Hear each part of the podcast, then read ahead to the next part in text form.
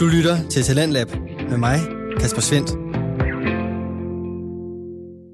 I aftenens første time, der står den på et historisk neddyk i en helt særlig gruppe mennesker. Endnu en gang så er det direkte her fra min svigerforældres legehus, jeg kan få lov at sende til dig. Og i første time, der skal jeg præsentere dig for podcasten Spejderliv. Bag den, der står de to værter, Sten Eriksen og Kim Pedersen, som ikke overraskende begge to er spejdere.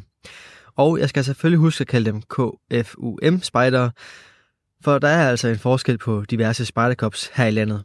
Hvis du som mig er nysgerrig på, hvad den forskel er og hvor den stammer fra, så har podcasten her præcis det svar, du søger. I aftenens afsnit der får du første del af deres historiske neddyk i, hvordan spejderne kom til Danmark, og det afsnit det får du lige her.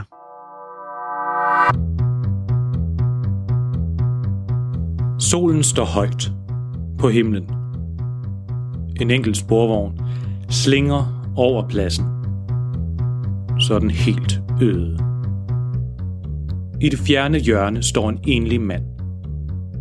Ansigtet skjult under hatteskyggen. Skuldrene hævet som en gammel bokser. Maskinmesteren. Modsat med blank polerede ridestøvler. Et blik er rettet stift mod horisonten. Ritmesteren.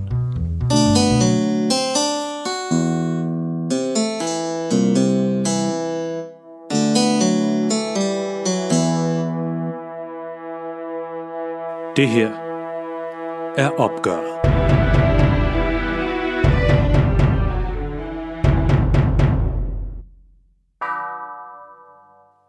Opgøret, der vil få betydning 110 år frem i tiden. Det vil definere historien.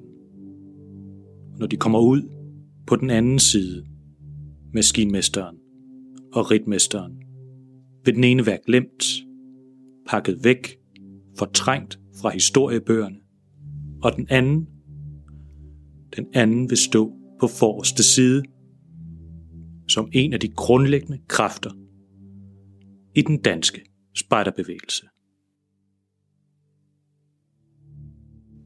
Det her er en lille prolog til det, som vi, Sten og Kim, kalder en dokudrama western podcast serie i fire dele. Og den handler om dengang spejderbevægelsen kom til Danmark. Det hele begynder i 1910, og det slutter fire afsnit senere i 1925 altså 15 års idealer, drama, bristede drømme og konflikter, der spænder den unge spejderbevægelse så hårdt for, at den er ved at bryde fuldstændig sammen. Er der plads nok til både ritmestre og maskinmestre?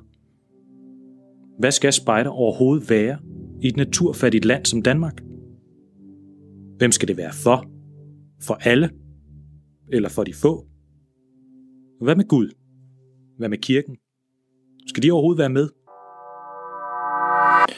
Vi starter vores historie i et københavnsk brokvarter. Det er et hårdt sted, og hvis man har penge, så flytter man derfra igen. Men den her familie har ikke nogen penge. Faren har været landmand, men det er ikke gået godt. Han skylder en masse penge væk, og ham og hans familie er flyttet til København for at prøve at skabe sig et nyt liv. Men det går ikke let. Han har ikke kunnet finde noget arbejde. Og det er moren, der må tjene pengene.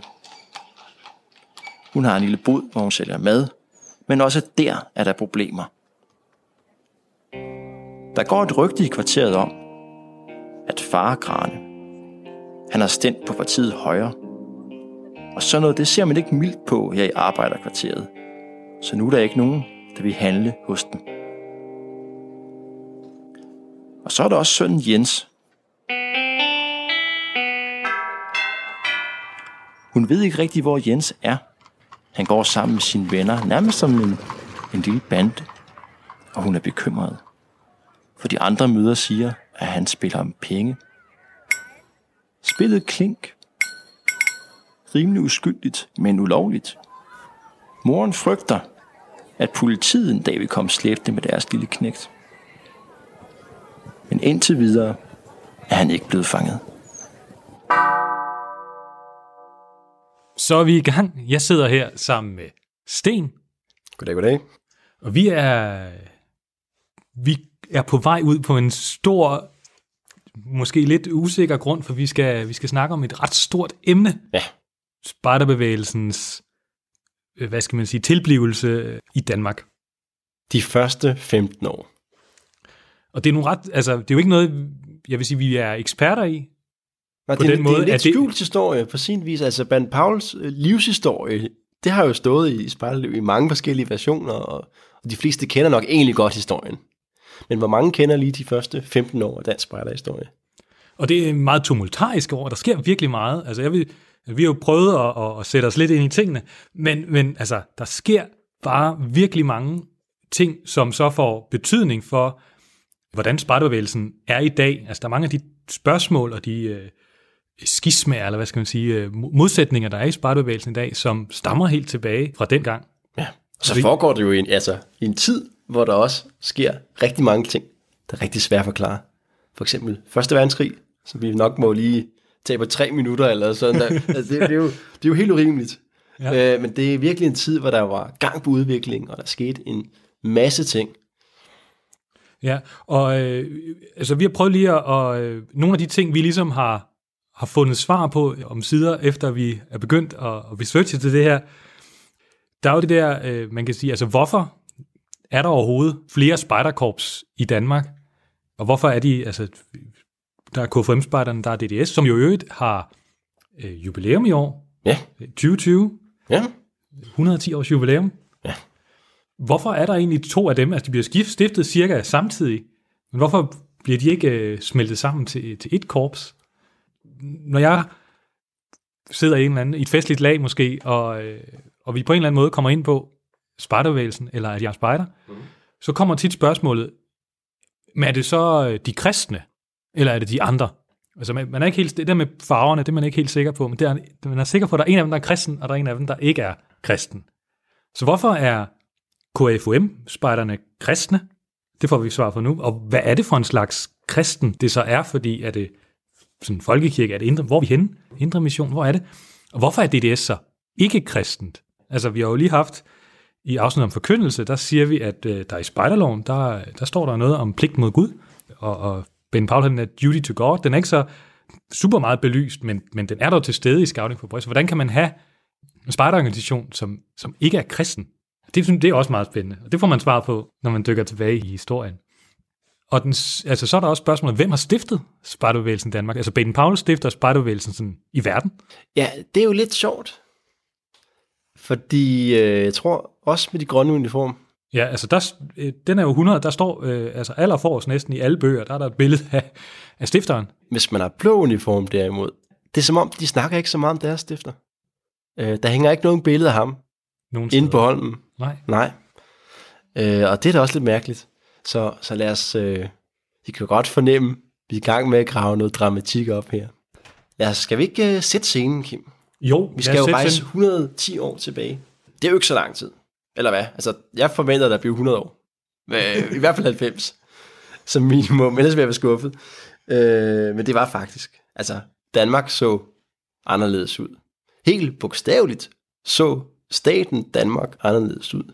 I 1910, der går øh, grænsen ved Kongeåen ved Kolding.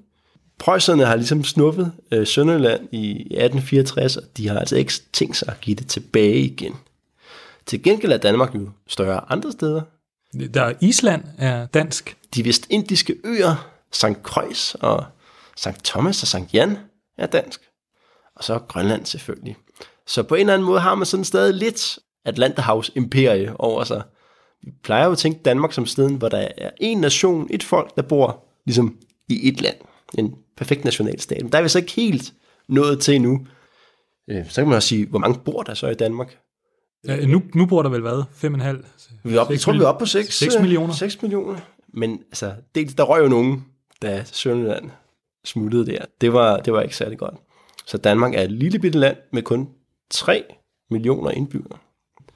Øh, det er et samfund, hvor der stadigvæk er forskel på, på høj og lav. Og der er også altså, meget forskel på mand og kvinde. Altså kvinderne har jo ikke fået stemmeret endnu. Nej. Hvad så med mændene? Jo jo, men du skal være 30 plus. Og øh, du skal ikke have gæld til det offentlige, hvis du har modtaget bistand for eksempel, så skal du ligesom have betalt det tilbage igen. Før du må stemme og kan blive valgt. Ja, og hvis du er dum, så må du heller ikke stemme. Det er demokrati, men det er ikke sådan helt øh, demokrati, som vi tænker det. Og så er der jo også noget med ham Gud. Gud, han er jo svær at få ud som trillesynger, men man arbejder på sagen her i, øh, i, i starten. Ja, der, er- der er sket utrolig mange ting, som ligesom er begyndt at, at, at, at stille spørgsmålstegn ved, ved kirken og ved, ved Gud. Altså, der er jo... Hvad var det? du- Jeg tror, det var dig selv, der Jamen, jeg, jeg det op for mig. øh, evolutionslæren først og fremmest. Altså, Darwin. Darwin. Ja. Øh, det piller ved nogle ting.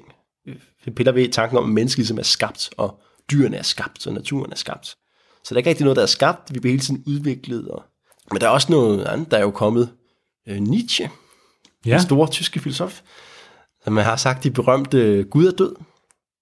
Og det er os, der har slået ham ihjel. Videnskaben begynder ligesom at kunne forklare alt det, som religionen før kunne forklare. Så der er lidt øh, kulturkamp. Der er en anden, øh, en gryende, hvad skal man sige, der er vel en til, en stor mand, Ja. til vi skal have en med et stort skæg. En, øh, en endnu Tyskland. Ja, Tyskland er jo et skønt sted. Øh, Karl Marx.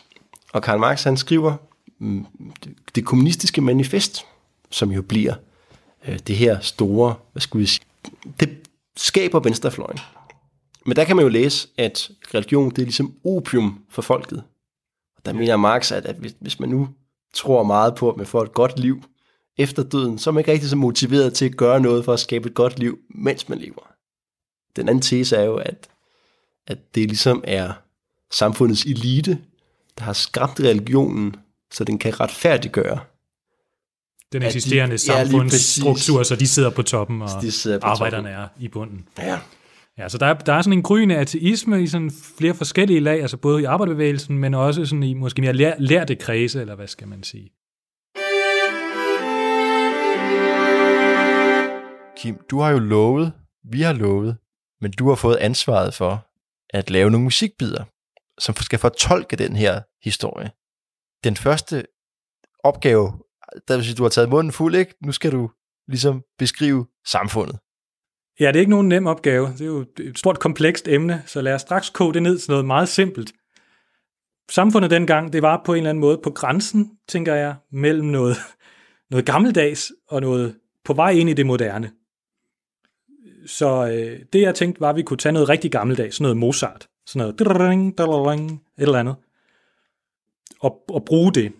Og den der drring, som man er vant til fra Mozart, det hedder en Alberti bas, specielt basgang.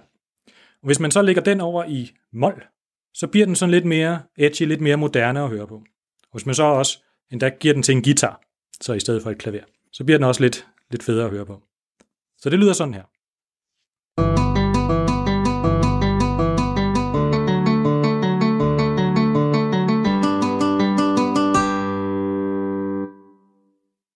Selvom vi siger, at der er en grøn ateisme, så er der jo også øh, en, øh, en, øh, en interesse for ligesom at gentænke kristendommen. Altså, hvordan skal den så spille en ny rolle øh, i det her samfund, som er under rivende udvikling? Ja, det er rigtigt.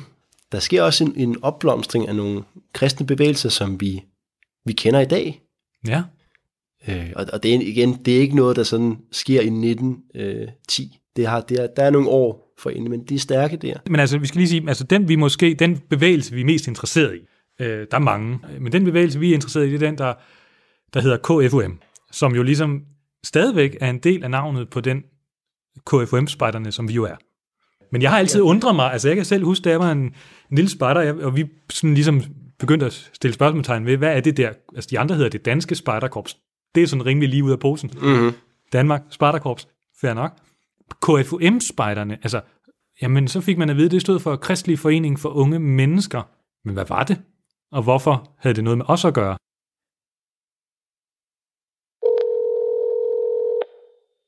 Ja, for at sige det som det er, så ved vi ikke særlig meget om KFUM. Ingen af os. Heldigvis har vi en god ven, som også hedder Kim for øvrigt, Kim Vigo, og han arbejder i KFUM i dag. Så vi spurgte ham, og han gav os et rigtig godt råd. Han sagde, prøv at ringe til Nina. Og mens at øh, telefonen nu ringer op til Nina, så kan vi lige sige, at vi skal snakke om en meget populær præst, der var med til at gøre det københavnske KFUM til den største ungdomsafdeling i hele verden. Og så var han også på sin egen indirekte måde med til at skabe K5-spejderne. Nina, kan, kan du måske begynde med at forklare, hvem du er, og hvorfor du er den helt rigtige at tale med, når det gælder KFM-bevægelsen her i begyndelsen af 1900-tallet? Jeg er øh, medlem af hovedbestyrelsen i KFUM og KFK, og det betyder også, at jeg har sådan, har sådan en naturlig interesse for KFUM og K-bevægelsen. Og udover det, så har jeg øh, skrevet en speciale, både om øh, brudet mellem KFUM og KFK og Indre Mission i 1978, og så har jeg også skrevet en speciale i teologi om Alfred Ricard, som er sådan den mest markante figur inden for KFM-bevægelsen. Uh, Helle Salter, han vil rive sig i, i håret nu. Du har simpelthen to specialer. Ja, det var også lige inden fremtidsreformen. Ja, men den kombination af, af teologi og historie, det, det kommer jo os alle sammen til gode nu. Det kan man sige. Jeg kunne forestille mig, at når du skal vælge emne til et special og bruge måske et halvt år eller sådan noget på, så er der jo garanteret noget, noget fascination, der ligesom starter med at drive. Har du været fascineret af Olfred Rikard, og hvad er det, der har været fascinationen ved ham? Jeg tror, hvis du tager rundt til en hvilken som helst øh, genbrugsforretning i Danmark, så kan du finde måske mindst tre øh, forskellige værker, der står af Olfred Ricard. Så hvordan kan en mand have lavet så meget og have åbenbart været så betydningsfuld, og så ved vi ikke noget om ham i dag? Eller sådan, hvor er det lige, hvor blev han glemt, og hvor, altså, hvad kunne ligge af grunden til, at han blev glemt, men også, hvad, hvad har hele hans, øh, hvad har drevet ham, øh, når han jo netop har kunne så gøre, at KFM blev så stor en bevægelse, som den nu gjorde.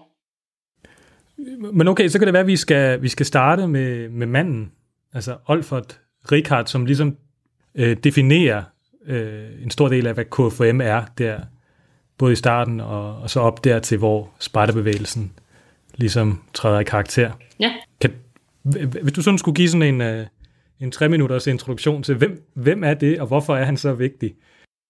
Han, begynd, han kommer faktisk først i bekendtskab med øh, KFM-bevægelsen som 20-årig, hvor der er en af hans venner, der trækker ham med ned i øh, det, der hedder Bethesda, som er der, hvor KFM ligger i øh, København. Og så går det rigtig, rigtig stærkt. Øh, han bliver i 1896 den første øh, heltidsansatte øh, sekretær for KFM Centralsforening. Og det er sådan noget helt nyt, man prøver sådan i ungdomsarbejdet. Og så sidenhen, så bliver han også øh, generalsekretær for øh, KFM og landsformand. Så han er sådan øh, over det hele i øh, KFM-bevægelsen. Og det er ligesom ham, der sæt, får lov at sætte retningen for, hvor er det KFM går hen i sådan starten af 1900-tallet. Han er rigtig meget fokuseret på, at øh, KFM skal være et sted for unge drenge, hvor de ligesom møder sådan, øh, sådan, helt, sådan nærmest form for hjem, øh, og sådan fokus på, at unge skal føle sig forstået og hjulpet. Så det betyder også, at han sådan prøver at gå nye veje, når, øh, altså når KFM skal lave programmer. Så de må også gerne have noget med kultur, de må også gerne have noget med sport og noget med fritidsliv øh, at gøre, fordi at det alle sammen er veje til, at de unge ligesom øh, bliver dannet øh, til at være gode kristne borgere i, øh, i samfundet. Og så har han sådan et rigtig stort fokus på at rejse, så han rejser både rigtig meget rundt i Danmark og er med til at få startet KFM rundt i, i hele landet, men han rejser også øh, rigtig meget i udlandet, især også i forhold til tiden. Så er han, øh, han er både i Berlin og i USA og i Japan og i England, og alle de der steder, der trækker han, øh, sådan, får han inspiration, som han også tager med hjem øh, til den danske KFM-bevægelse. Altså hvor... Øh... Ja, måske kan vi, øh, fordi det lyder jo alle sammen meget fornuftigt, altså hvilken organisation vi ikke gør det. Hvad var KFM før Olfert Rikard måske? Det er måske også meget sjovt. Altså, hvad er det, der gør, at det ligesom blomstrer helt op? Altså, han kan tilføre det noget nyt. Men før øh, Alfred Ricard, så er øh, KFM, altså det udspringer jo, eller starter jo som en del af, altså som bliver en del af Indre Missions ungdomsarbejde, og noget af det, som øh, Ricard han ligesom øh, kan tilføre, det er, at hele sådan, øh, sådan aktuel eller relevant forkyndelse, som er jo, og så hele det her kulturelle program, som samlet set gør, at, øh, at KFM blomstrer. Ricard, han er jo, øh, han er jo lidt fransk aner. Det er jo godt, det, vi får betonet navnet rigtigt. Han er jo efterkommer af franske hugenoter, ikke sandt, som var en form for protestanter, kalvinistiske protestanter, der blev smidt ud af Frankrig. Øhm, hvad, hvad, hvad, hvad var hans baggrund? Hvor, øh, hvad for sådan type hjem kom han fra?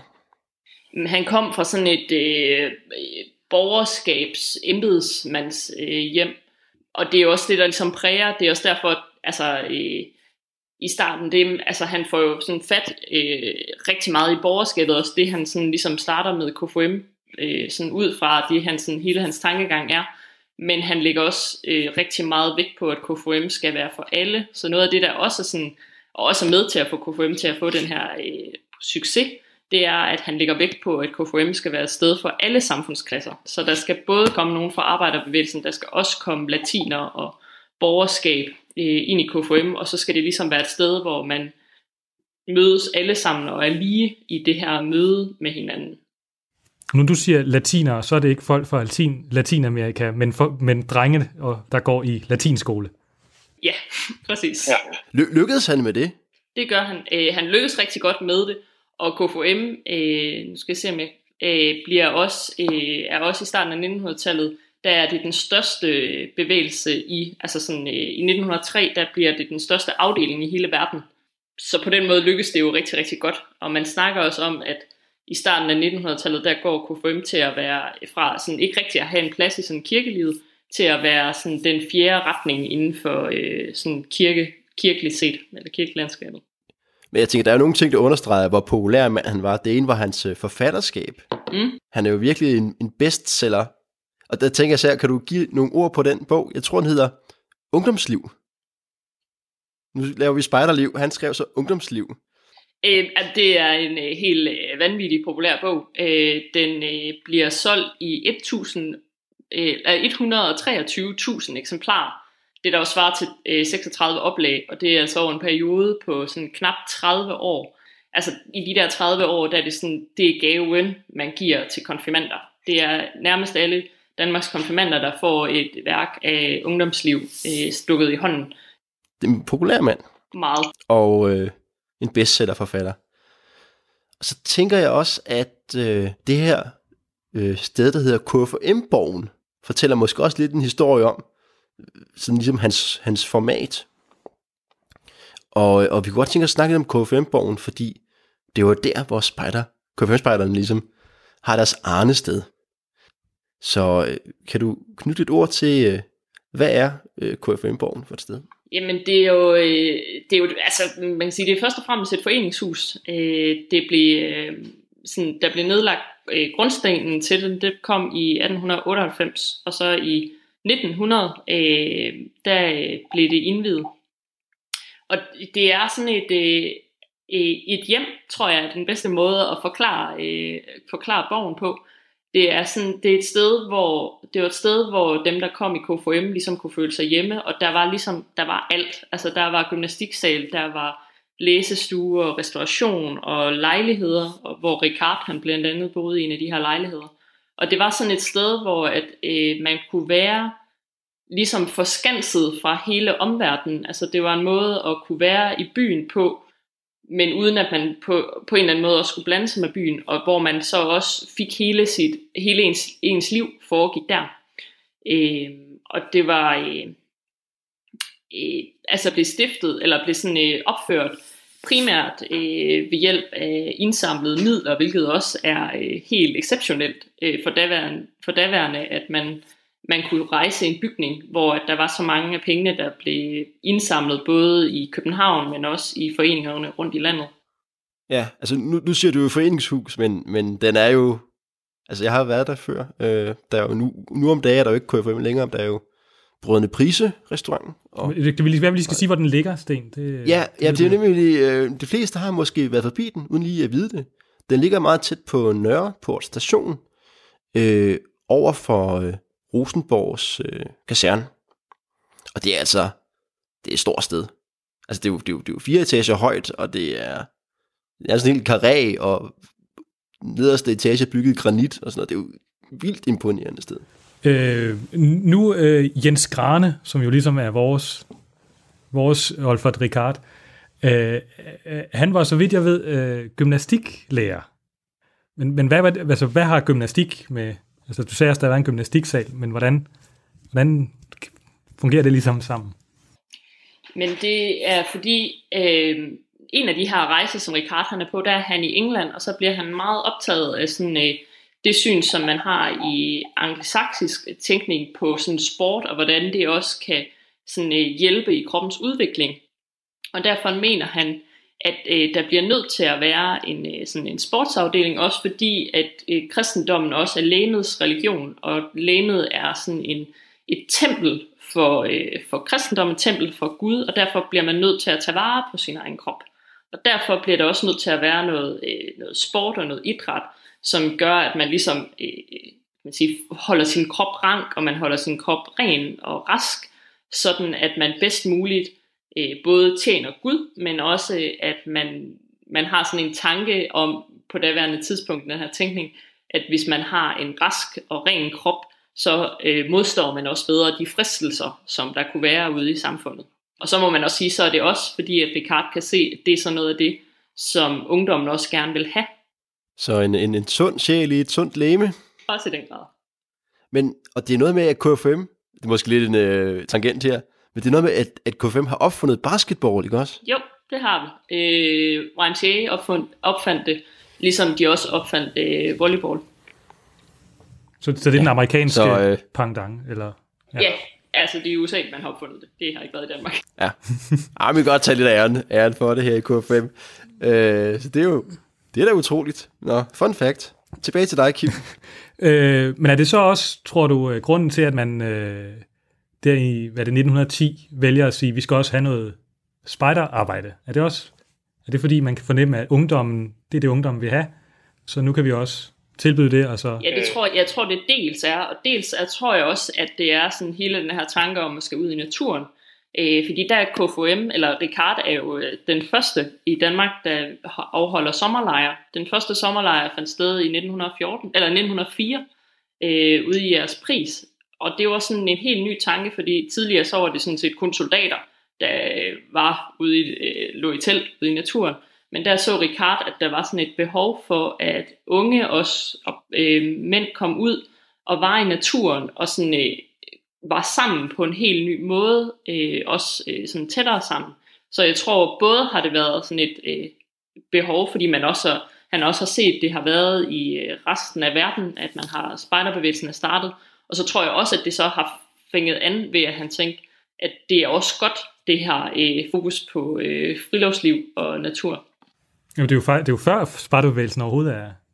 Altså, han, er, han sidder vel stadig nede i Mafia King, ham der, Baden Powell, og venter på at blive krigshelt. Øh, ja. Nå, jamen, det er da Var han, spændende. var han 19... selv, øh, Richard, var han selv sådan en sportsmand? Var han selv... Øh... Det var han ikke. Han, han, øh, øh, der er også en historie om, at der bliver holdt sommerlejre herude i jeres pris, øh, hvor han så øh, kommer ud og besøger dem og sidder blandt de her drenge og sådan holder øje med, hvad der sker. Men han, altså, han deltager ikke selv, og han er heller ikke selv en, der ligger i telt eller noget, men han vil gerne komme ud og se det. Øh, og han kan se, at, at, det vil, at det er godt for drengene, at de er derude. Men han er ikke lige selv sådan en, der lige er med i det. Øh, har du nogen idé om, hvordan at en øh, mand, som til sydlandet er enormt populær øh, prædikant, og, og skriver de her bøger og sætter en masse ting i gang, altså hvordan kan det være, at han ikke er mere kendt i, øh, i vores tid? Øh, altså man kan sige, at en af de vigtige grunde er, at øh, næsten lige efter, han dør selv i øh, 1929, og så lige da vi går ind i 30'erne, så bliver han, ans, øh, bliver han øh, kommer der sådan en benhård kritik af ham øh, fra Tideværv, som ja, siger, at han er idealist og naiv, blandt andet øh, den forkyndelse, han så har, den kristensyn, han har. Øh, vi skal måske lige have et på på, øh, hvad er tideværv, og hvorfor er de så sure på Ricard der i 30'erne? Ja, øh, altså tidværv er også, må jeg indrømme, en bevægelse, jeg selv nogle gange har lidt svært ved at sådan helt få styr på. Og noget af det, som de særligt sætter fokus på, det er sådan det, man kalder ordets mission. Altså det handler om, ja, hvad ordet øh, gør, øh, hvordan man, øh, øh, ens forkyndelse om øh, Kristus, hvor, og derfor er de meget imod sådan, øh, Ricards, øh, sådan det man kalder gerningens mission, altså han mente, man skulle gå ud og handle på sin kristendom, og det mener øh, Tidværv blandt andet ikke, og så er de også imod, sådan øh, Ricard har, øh, øh, meget idealistisk billede på, sådan, på Jesus som øh, vores held og vores frelser, og det bliver, øh, ja, det bliver lidt for humanistisk øh, for tideværv. Det, det er så den, hvad skulle jeg sige, den interne kritik i den, i den kristne blok. Øhm, får han også kritik andre steder fra? Ja, altså han, det gør han. Øh, der er jo mange, der sådan, øh, jeg kan vil være lidt kritisk over for ham. Øh, der er også, altså han får jo sådan et øh, prædikat, også i hans samtid, sådan, øh, for at være modepræst. Øh, sådan at øh, han er sådan lidt for meget øh, optræder. Øh, at han er sådan alle steder. Øh, og jo fordi han jo så øh, skriver så meget, så er han jo også netop alle steder, men man sådan man er sådan, han, han er lidt for, jeg tror med, man kan sige med moderne sprog, at han var lidt for popsmart. At i hvert fald øh, blandt andet Ekstrabladet kalder ham øh, den største modepræst, der nogensinde har levet. Godt gammeldags misundelse. ja. God aften, og tak for hjælpen, Nina. Det var så det. Også god aften til jer.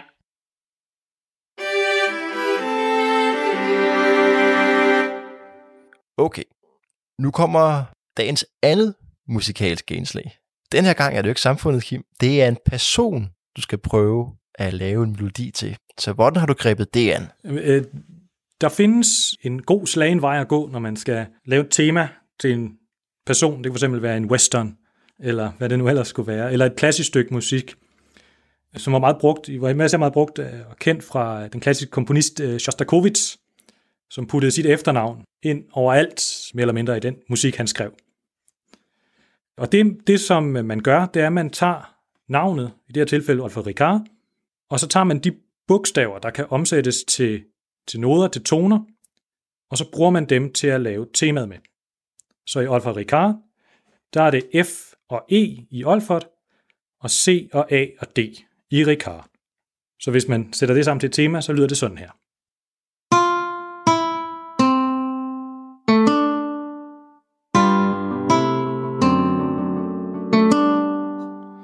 Men hvad er alt det med konfirmationsbrænderne at gøre? Jeg kan nok godt fornemme, der er et eller andet link.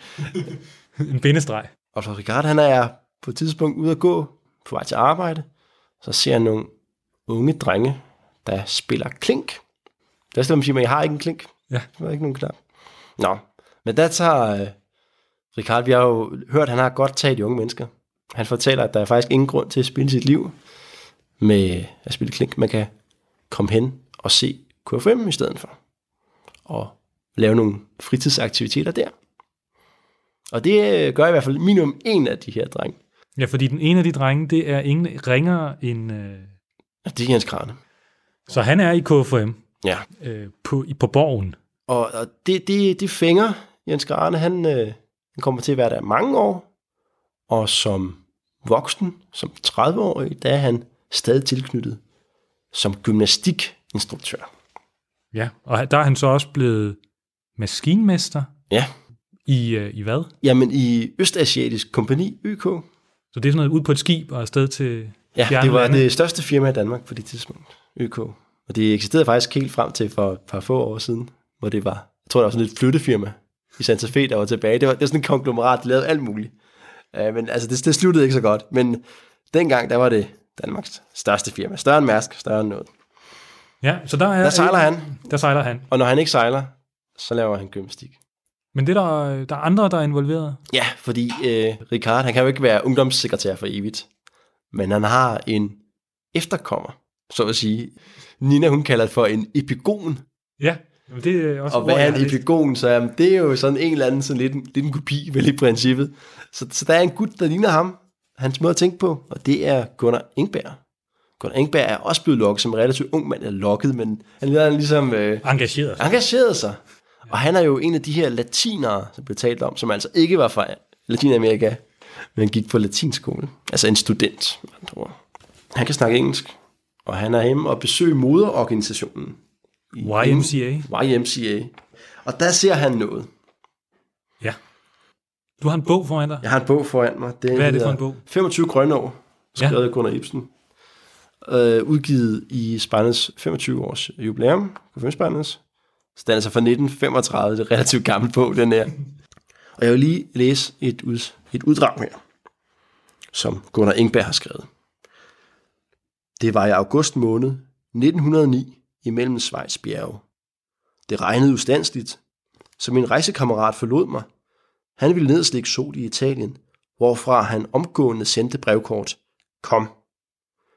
Jeg blev i i brunnen, til jeg havde fået læst Baden Pauls bog ud og fået skrevet den påtænkte artikel til juleklokken. Juleklokken, det er et blad, som øh, KFM har. Så øh, får vi lige starten lidt af artiklen fra, fra juleklokken. Der skriver Gunnar sådan her. I dag har jeg fundet den frem, og den begynder således. Det var på perronen på Lincoln jernbanestation i Nordengland, jeg for første gang så stifinderne. En styrmand, jeg var sammen med, udbrød, halløj, hvad er det dog for nogle landevejsrøvere? Det var to drenge på omkring 13 år med bredskyggede flade hatte. Et kulørt tørklæde løst om halsen. Blusen sumede fast på ryggen under det lille rensel, og skjorteærmerne smørret op over albuerne. Lange stave havde de i hånden, desuden knæbukser, sportstrømper og tyksålede støvler. Jeg havde hørt noget om den slags, og gik hen til dem.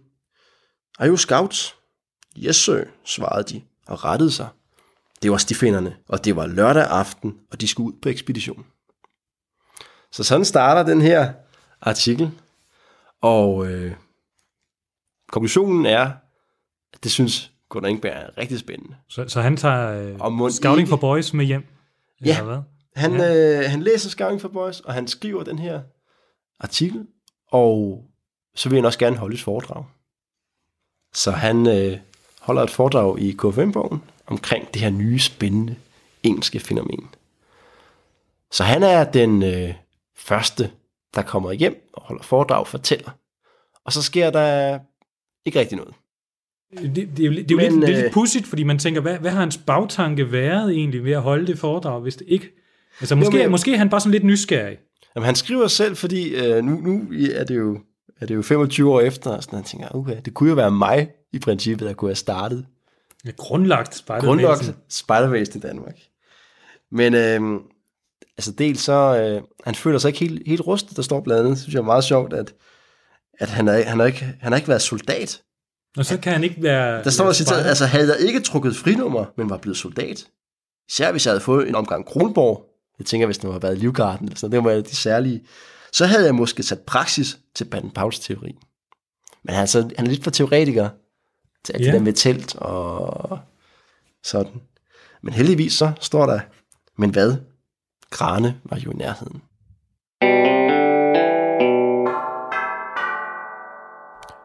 Ja, så selvom KFM egentlig har et forspring, når det kommer til spider-ideen, så bliver det altså ikke rigtig udmyndtet i noget. Til gengæld er år 1910 det er egentlig et meget aktivt spider-år, så at sige, i Danmark. Bare ikke lige hos øh, KFM. Nej, hvor, øh, hvorhen så? Jamen, der sker øh, noget op på Hellerup Gymnasium, det som vi i dag kender som Gammel Hellerup Gymnasium. Der bliver der stiftet en patrulje. Det er noget, vi kommer til at snakke rigtig meget om i andet afsnit. Så der kan man altså høre mere om det. Men noget af det allervigtigste, det er, at vi får den første danske spejderbog. Ja, Den bliver forfattet. Det er en, en oversættelse, kan man kalde det, af Scouting for Boys. Så den bliver oversat til dansk her over sommeren og udgivet. Så nu kan alle ligesom købe sig en dansk spejderbog og lære lidt om, hvad det hele det, det drejer sig om. hvem er det, der skriver den? Jamen, det er en øh, premierløjtnant, der hedder Kai Lemke. Ja, en fra militæret. Og der er faktisk i, inde i, øh, hvad skal vi sige, bagerst i bogen, Ja, der er simpelthen en opskrift på, hvordan man bliver spejder. Det er, at man skal finde sig en, en tropfører. Så kan man skrive ind til, til Gyldendal, som er forlag på bogen, og så sender de det videre ud til, til Kai Lemke. Der bliver simpelthen stiftet spejderkorps nu. Altså det, som vi skal kende som det danske spejderkorps. ja. Det sker i sommeren 1910, øh, så der sker jo rigtig, rigtig meget, men øh, KFM de er ikke med i det her. Hvem er så ansvarlig for at få KFUM med? Ja, fordi der ender jo med at være et KFM-spejderkorps. Vi har øh, nogle dagbogscitater her for en, en, en relativt ung mand, der hedder Jens Ingberg. Det er Gunnar Ingbergs lillebror. Aha. De er lige, lige under de 20. Så ikke sådan børn, men, øh, men relativt unge mennesker. Der står i hans dagbog her, og nu er vi i august 1910. Senere i august måned besøgte jeg Galle, og det er en, der hedder Henrik Galle, som øh, også er en KFM'er, i Vestbirk. Det var den 27. til 28. august, og på en høj et par tusind alen sydvest for højskolen, så den tanke første gang lyset, at vi skulle tage scouting op i KFUM. Så det er simpelthen nogle unge mennesker, Ja, der... det er det. Og hvad har de så været inspireret af? Har de været inspireret af Gunnar Ingberg, eller af Jamen, den øh, danske oversættelse af Scouting for Boys? Ja, lidt forskelligt. Også de der, der har været nogle avisartikler i, blandt andet Familiejournalen, som de har læst. Men de så så øh, hjem og allierer sig. De er fire styks, øh, alt ja. I alt. Og så skal de ligesom, de skal også finde en voksen, så at sige. Det er jo ligesom fremgangsmåden. det stod der i bogen. Ja. De gør bare, som der står. Følger og opskriften. øh, jeg tror, de øh, spørger en, der hedder Vita Jørgensen. Christian Vita Jørgensen først. Men han vil ikke rigtigt, og så er vi ligesom Grane, Jens Grane, der får... Øh, så bliver han spurgt, og det vil han gerne. Og Jens Grane, det er vores ene hovedperson. Ja. Det er ham, vi kalder for maskinmesteren. Mm-hmm.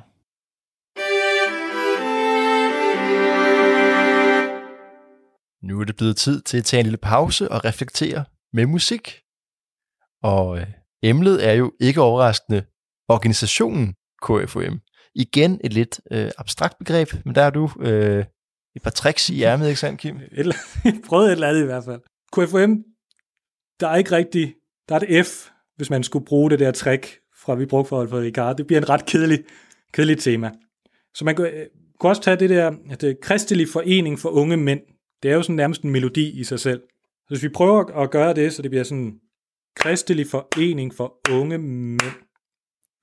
Og så, så prøver vi at tage det der kristelig, og, øh, og få det til at lyde lidt ligesom, man siger, amen i kirken.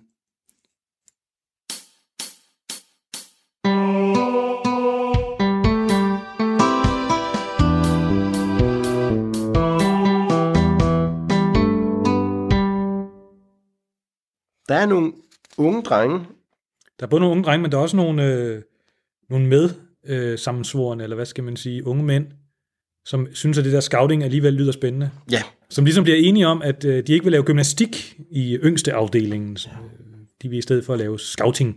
som supplement til gymnastikken. Ja, og så, øh, så er det ligesom Jens Grane, der bliver, det bliver besluttet. Ja, Der er en dato, tror jeg endda. Den øh, 28. september 1910. ja, Og det er så det, man sådan lidt på en eller anden måde kan tænke som, øh, det er grundlæggelsesdag, det er fødselsdatoen for øh, KFUM-spejderne. KFM-spejderne er på det tidspunkt 28 drenge, fordelt på fire patruljer.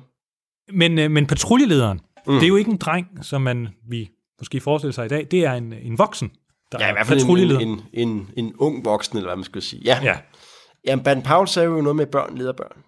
Men det er man altså ikke helt, det, det tør man ikke helt... Øh... altså spørgsmålet er jo, hvor, hvor, hvor stor aldersforskel og sådan noget. Ikke? Men det er, de er mere eller mindre voksne.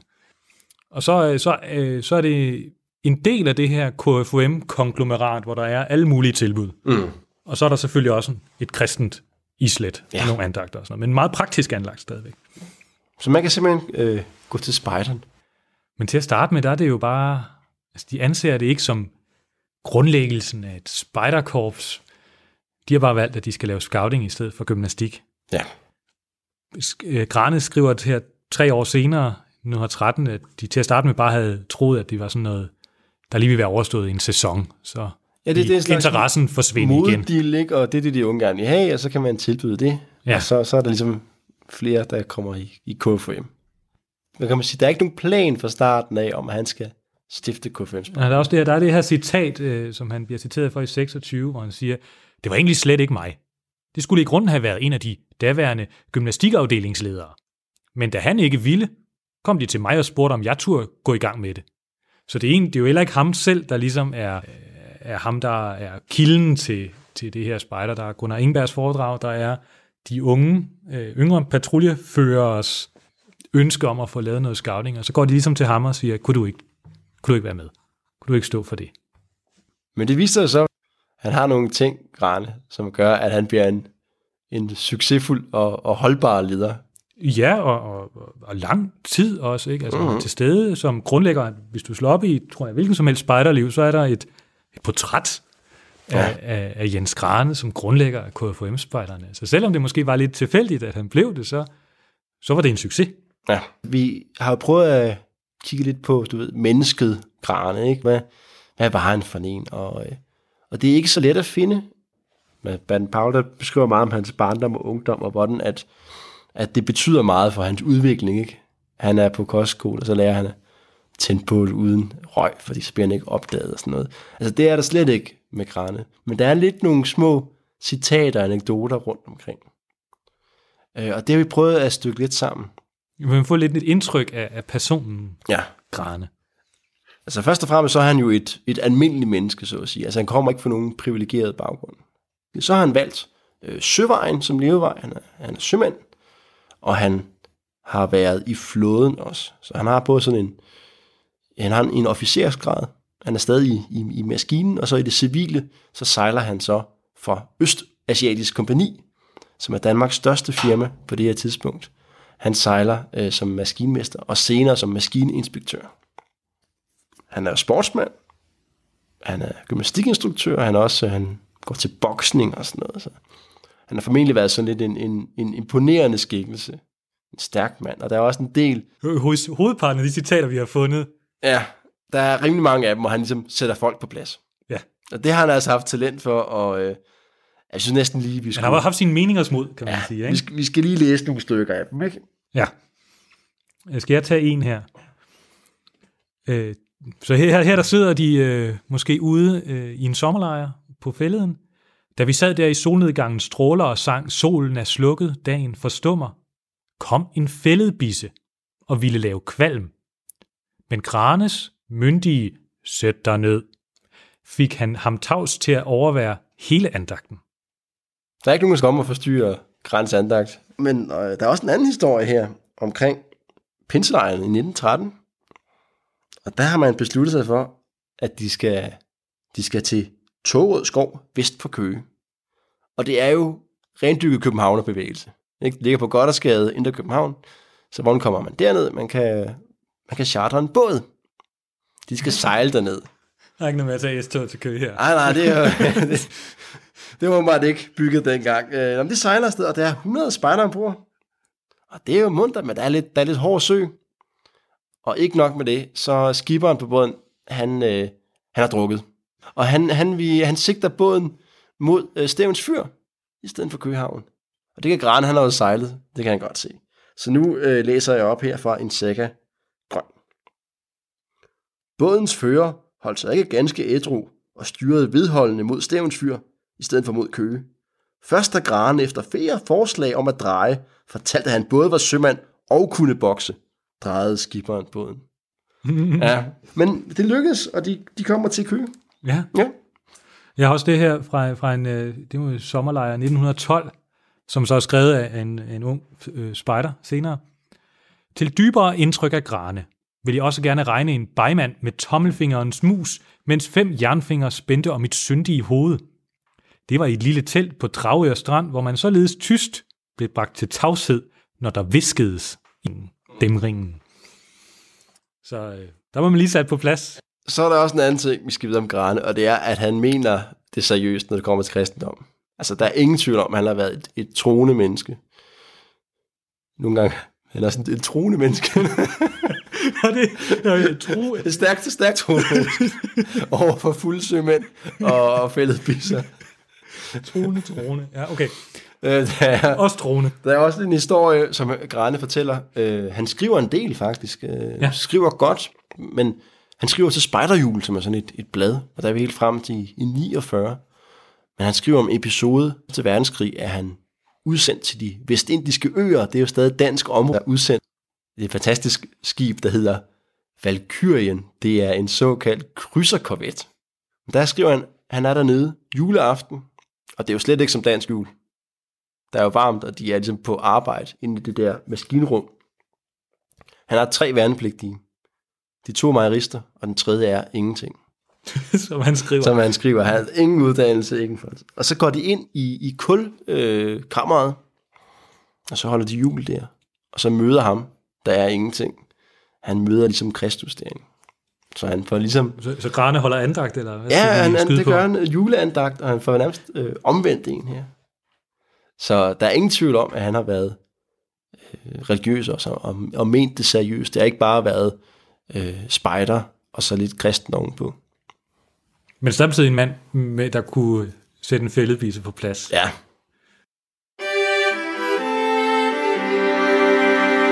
Vi bruger samme trick, som vi gjorde med Alfa Ricard, med at bruge øh, bogstaverne.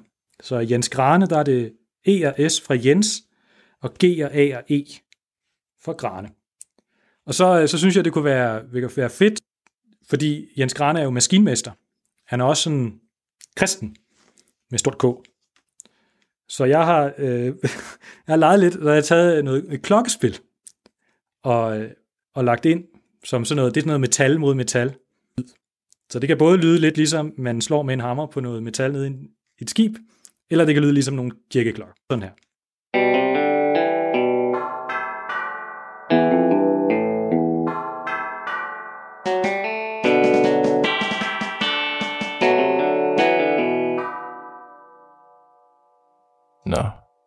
Vi er kommet til ikke kun afsluttets finale, men også den forløbige musikalske finale.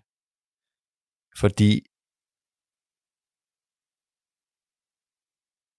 ikke nok med, at vi har, øh, har fire enkeltstående stykker musik. Du har også påtaget dig opgaven til at, at smide det sammen til et, øh, ja, en lille, en lille, hvad hedder sådan noget, Kim? En- når man sætter forskellige ting sammen til noget sammen. Er det en overture, eller hvad er vi ude i her?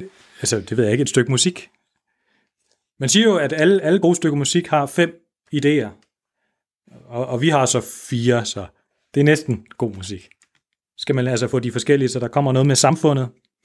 Der kommer Alfred Ricards tema, der kommer KFM's tema, kommer Jens Granes tema, og så får de ligesom lov til at væve sig lidt inden, ind og ud mellem hinanden.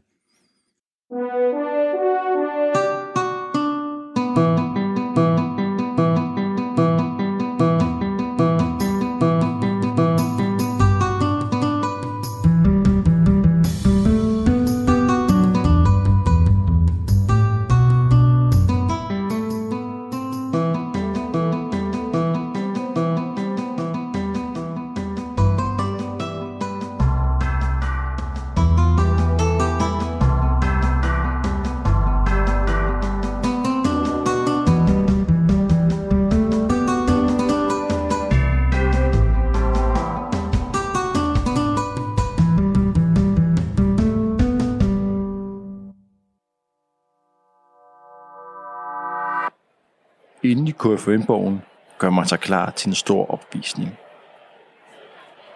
Tilskuerrækkerne er fyldte, for de skal se et spændende nyt fænomen, som kaldes scouting eller spejderarbejde. Nu begynder opvisningen. Den minder meget om gymnastikopvisning, men det er også lidt anderledes. Spejdertroppen kommer marcherende ind under sang, og de har fuld oppakning på ryggen.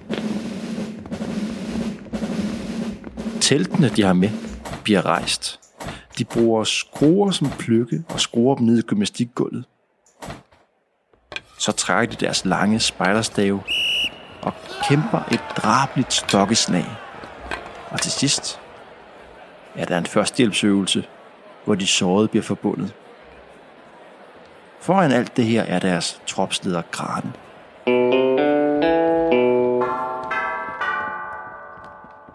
Hjemme har Grane et lille dagbog, han fører. Og i den har han skrevet, at det vil være fint med et landsdækkende spejderkorps. En spejdergruppe i alle KFM-afdelinger over hele Danmark. Det er ikke noget, han sådan rigtig siger højt. Men inderst inde er der nogle ambitioner om at gøre det her lidt større. Radio 4 taler med Danmark. Ja, det var altså første del af podcasten Spejderlivs historiske neddyk i spejdernes indtog i Danmark. Og bag det neddyk, der står de to podcastværter Sten Eriksen og Kim Pedersen. Et neddyk, som du selvfølgelig kan finde på diverse podcastplatforme, eller høre mere til her i programmet på et andet tidspunkt. Mit navn er Kasper Svens, og jeg er så klar med et nyt podcast-afsnit fra Psyken og Fyssen på den anden side af dagens sidste nyheder, som kommer her.